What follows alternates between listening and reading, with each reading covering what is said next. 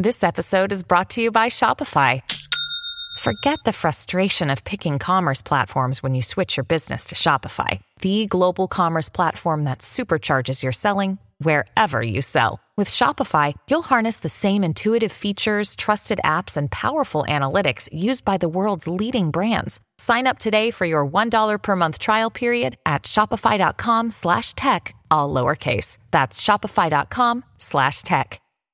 Another day is here, and you're ready for it. What to wear? Check. Breakfast, lunch, and dinner? Check. Planning for what's next and how to save for it? That's where Bank of America can help. For your financial to-dos, Bank of America has experts ready to help get you closer to your goals.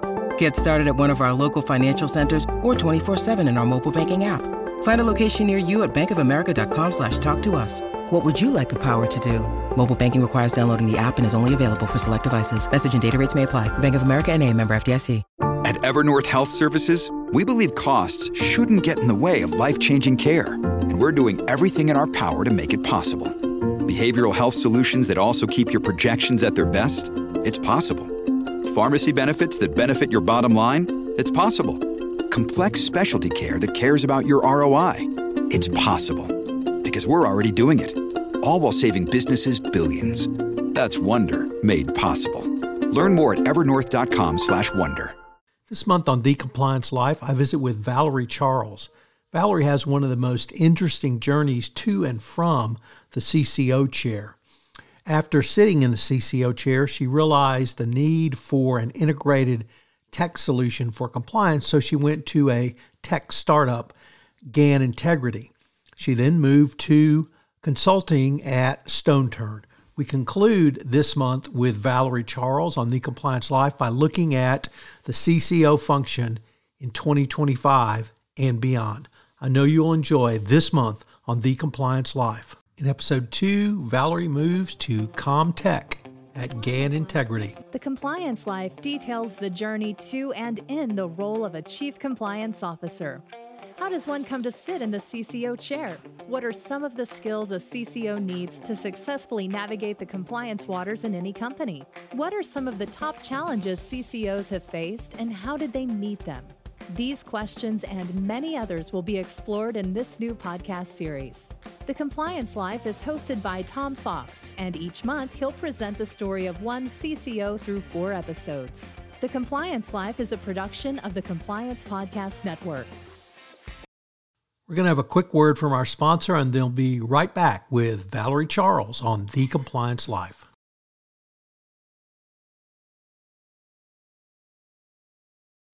When you need mealtime inspiration, it's worth shopping Kroger, where you'll find over 30,000 mouthwatering choices that excite your inner foodie. And no matter what tasty choice you make, you'll enjoy our everyday low prices, plus extra ways to save, like digital coupons worth over $600 each week. You can also save up to $1 off per gallon at the pump with fuel points. More savings and more inspiring flavors make shopping Kroger worth it every time. Kroger, fresh for everyone. Fuel restrictions apply.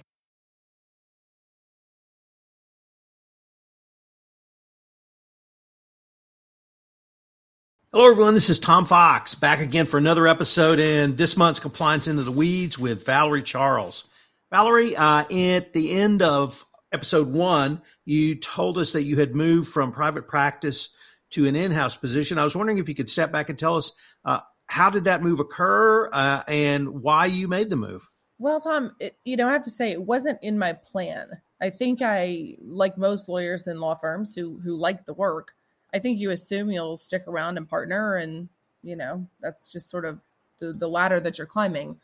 Um, it, it really started with a cold call from a recruiter, um, and she was lovely, and she told me this is a great you know opportunity. It's with a dynamic tech company. They're doing you know IoT, Internet of Things. There's big data and all of this kind of mover and shaker stuff, which at that time was just extremely, you know, hot. No, it was not as many not as many people doing it at that at that time.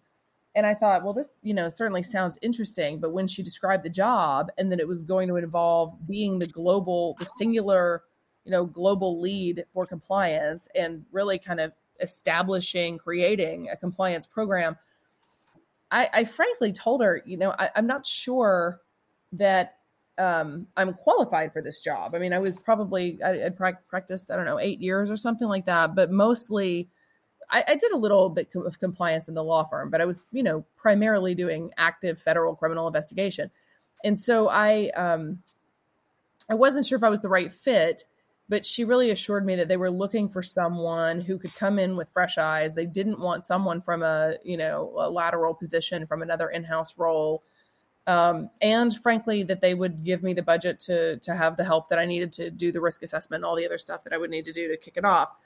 Um, and it was truly the best move I ever made. It was a really strange move at the time. I um, listen, doing white collar work in a big law firm is uh, exhausting. It's hard on your personal life. Um, you're always waking up in some country and you know you don't know where you are and you might be able to identify whether you're in a you know marriott or a westin but but you know that's about all you'll know when you wake up in the morning. And it's it, it's just you know it takes a toll. And i i looked at the partners um at my my law firm at the time and thought you know do they have it easy street? I mean is this something where you know, it's the 1980s and you make partner and then you can kick back and all the associates do the work and you just relax and golf or something. I mean, it's, it, and, and the answer was no. I mean, everybody was still working themselves to the bone um, kind of all the way through. And I, I just think that, that for me, that was not something I wanted to do long term. I did not have a husband. I did not have kids, but I could not have ever fathomed doing any of those things um, that I was doing with a husband or kids. And so I, I think, you know, there was a lifestyle component. Um, and then also, frankly, it was just a new challenge. It was like, you know, maybe I can go in and kind of figure this out. I'm a, I'm a tinkerer, you know, I just, I, w- I literally just watched Tinkerbell with my four year old at Christmas. And I realized, you know, I'm a tinkerer. I like to kind of get in there and tinker around and see if I can figure out what's happened and what's going on and how to make things better. And um, that's what I did really with AGT. I mean, I, I got in there and did a very comprehensive uh, risk assessment and figured out, you know, where we had some weaknesses and and tried to tried to plug them up. Valerie, as you know, I have a podcast called Innovation and Compliance, and in that podcast, I interview lots of entrepreneurs, some of whom will look at a problem uh, the same amount of time that you or I might, and they see a different solution, or they see a business opportunity. I've heard your story before uh, about your in-house experience, and you really almost went the opposite way, but it was equally intuitive. You looked at the situation you were in in terms of the number of vendors and apps and other outside resources you needed and you saw the need for something. Could you walk us through your experience in house and how you came to see the need for a tech solution in compliance? Yeah, I mean, I it was it was interesting that you know to stand up a program where we truly didn't have anything. We had training, which was being handled, you know, by our HR team. But other than that, there were there were no uh, tech solutions at that time to handle due diligence, to handle conflicts of interest, to handle um I, am trying to think about like you know how, how, Concur was managed and just looking at employee expense and you know red flags that that might be associated there. All of this stuff was was being done manually.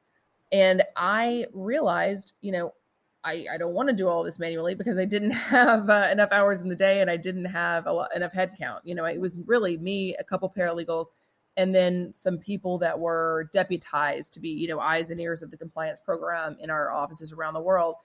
Um, but I didn't have a big team. And so all of the lift of kind of monitoring the day to day compliance related information, also known as data, um, you know, was was was too hard. And so I ended up purchasing, I mean, several solutions um, to handle what was really not a huge not a huge program. I mean, the the company at that time had I don't know, 2,000 employees or something. I mean, it was not a huge company. Um, we did work in some risky parts of the world, but but again, I mean, these solutions theoretically, because we were not replacing other solutions, and we did not have some massive employee base, it should have been easy and painless. And it was anything but. It was so difficult to get these various solutions implemented.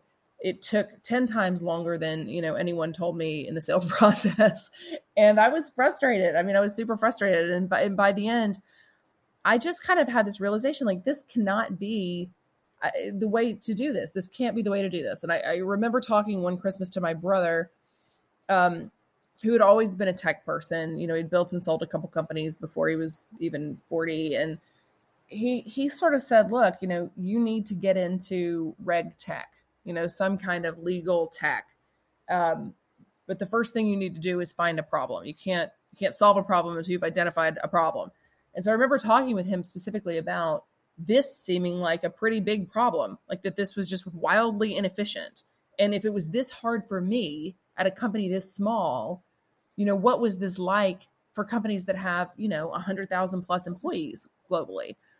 Um, so anyway, from from there, I really started networking in tech. I spent probably the next year going to lots of um, tech mixers. I, you know, I did tech meetups. I did um, some kind of informal classes in New York, um, and eventually, I met through a website called AngelList. Um, a founder called Thomas Sehested. Um, he had built and sold an anti-piracy technology uh, that had been a big, big success, major exit, sold it to Thomson Reuters. Um, and he was looking to do something specifically in compliance, um, really kind of for all the reasons that that I was having the same conversation with my brother about. I mean, it was a year later by the time I met Thomas, but when he began to pitch me what he was thinking, it was essentially very similar to what I had been talking about in terms of identifying the problem uh, in the conversation with my brother. And so it seemed – I, you know, it seemed like kismet. It was like, if I don't take this opportunity now, I should probably stop talking about tech startup and stop going to mixers and networking and tech because, you know, this is it. I mean, it was like, this is, this is the perfect fit where my expertise, particularly in anti-corruption, was going to be really important to what we, what we wanted to build. Um, so yeah, I just I honestly just took the leap. I mean, it was a huge it was a huge pay cut. It was a huge personal risk. You know, you always know if you if you do something like that, um, you're going to have to explain it later potentially. And I think it would have been hard to explain to somebody. Um, you know, if I tried to go back to a law firm, for example, um, you know, why why would I have done this bizarre left turn in my in my CV?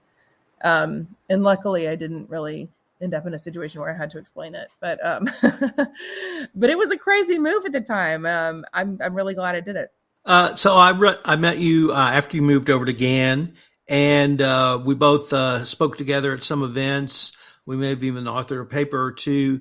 But uh, tell us about your GAN experience, and and I really want uh, maybe to lead in. How do you think it made you either down the road a better lawyer, a better consultant, or really rounded out the kind of suite of Valerie?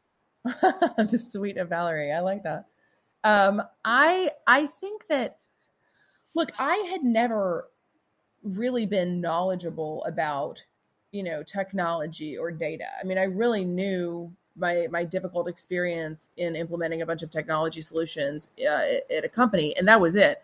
Um, I think building GAN Integrity was was such a pleasure because I learned all of these interesting things about sales and about marketing and about you know how to track ROI and you know all of these all of these kind of business school lessons. Um, I think more importantly though, I learned about data and and and what it is and how to not be afraid of it.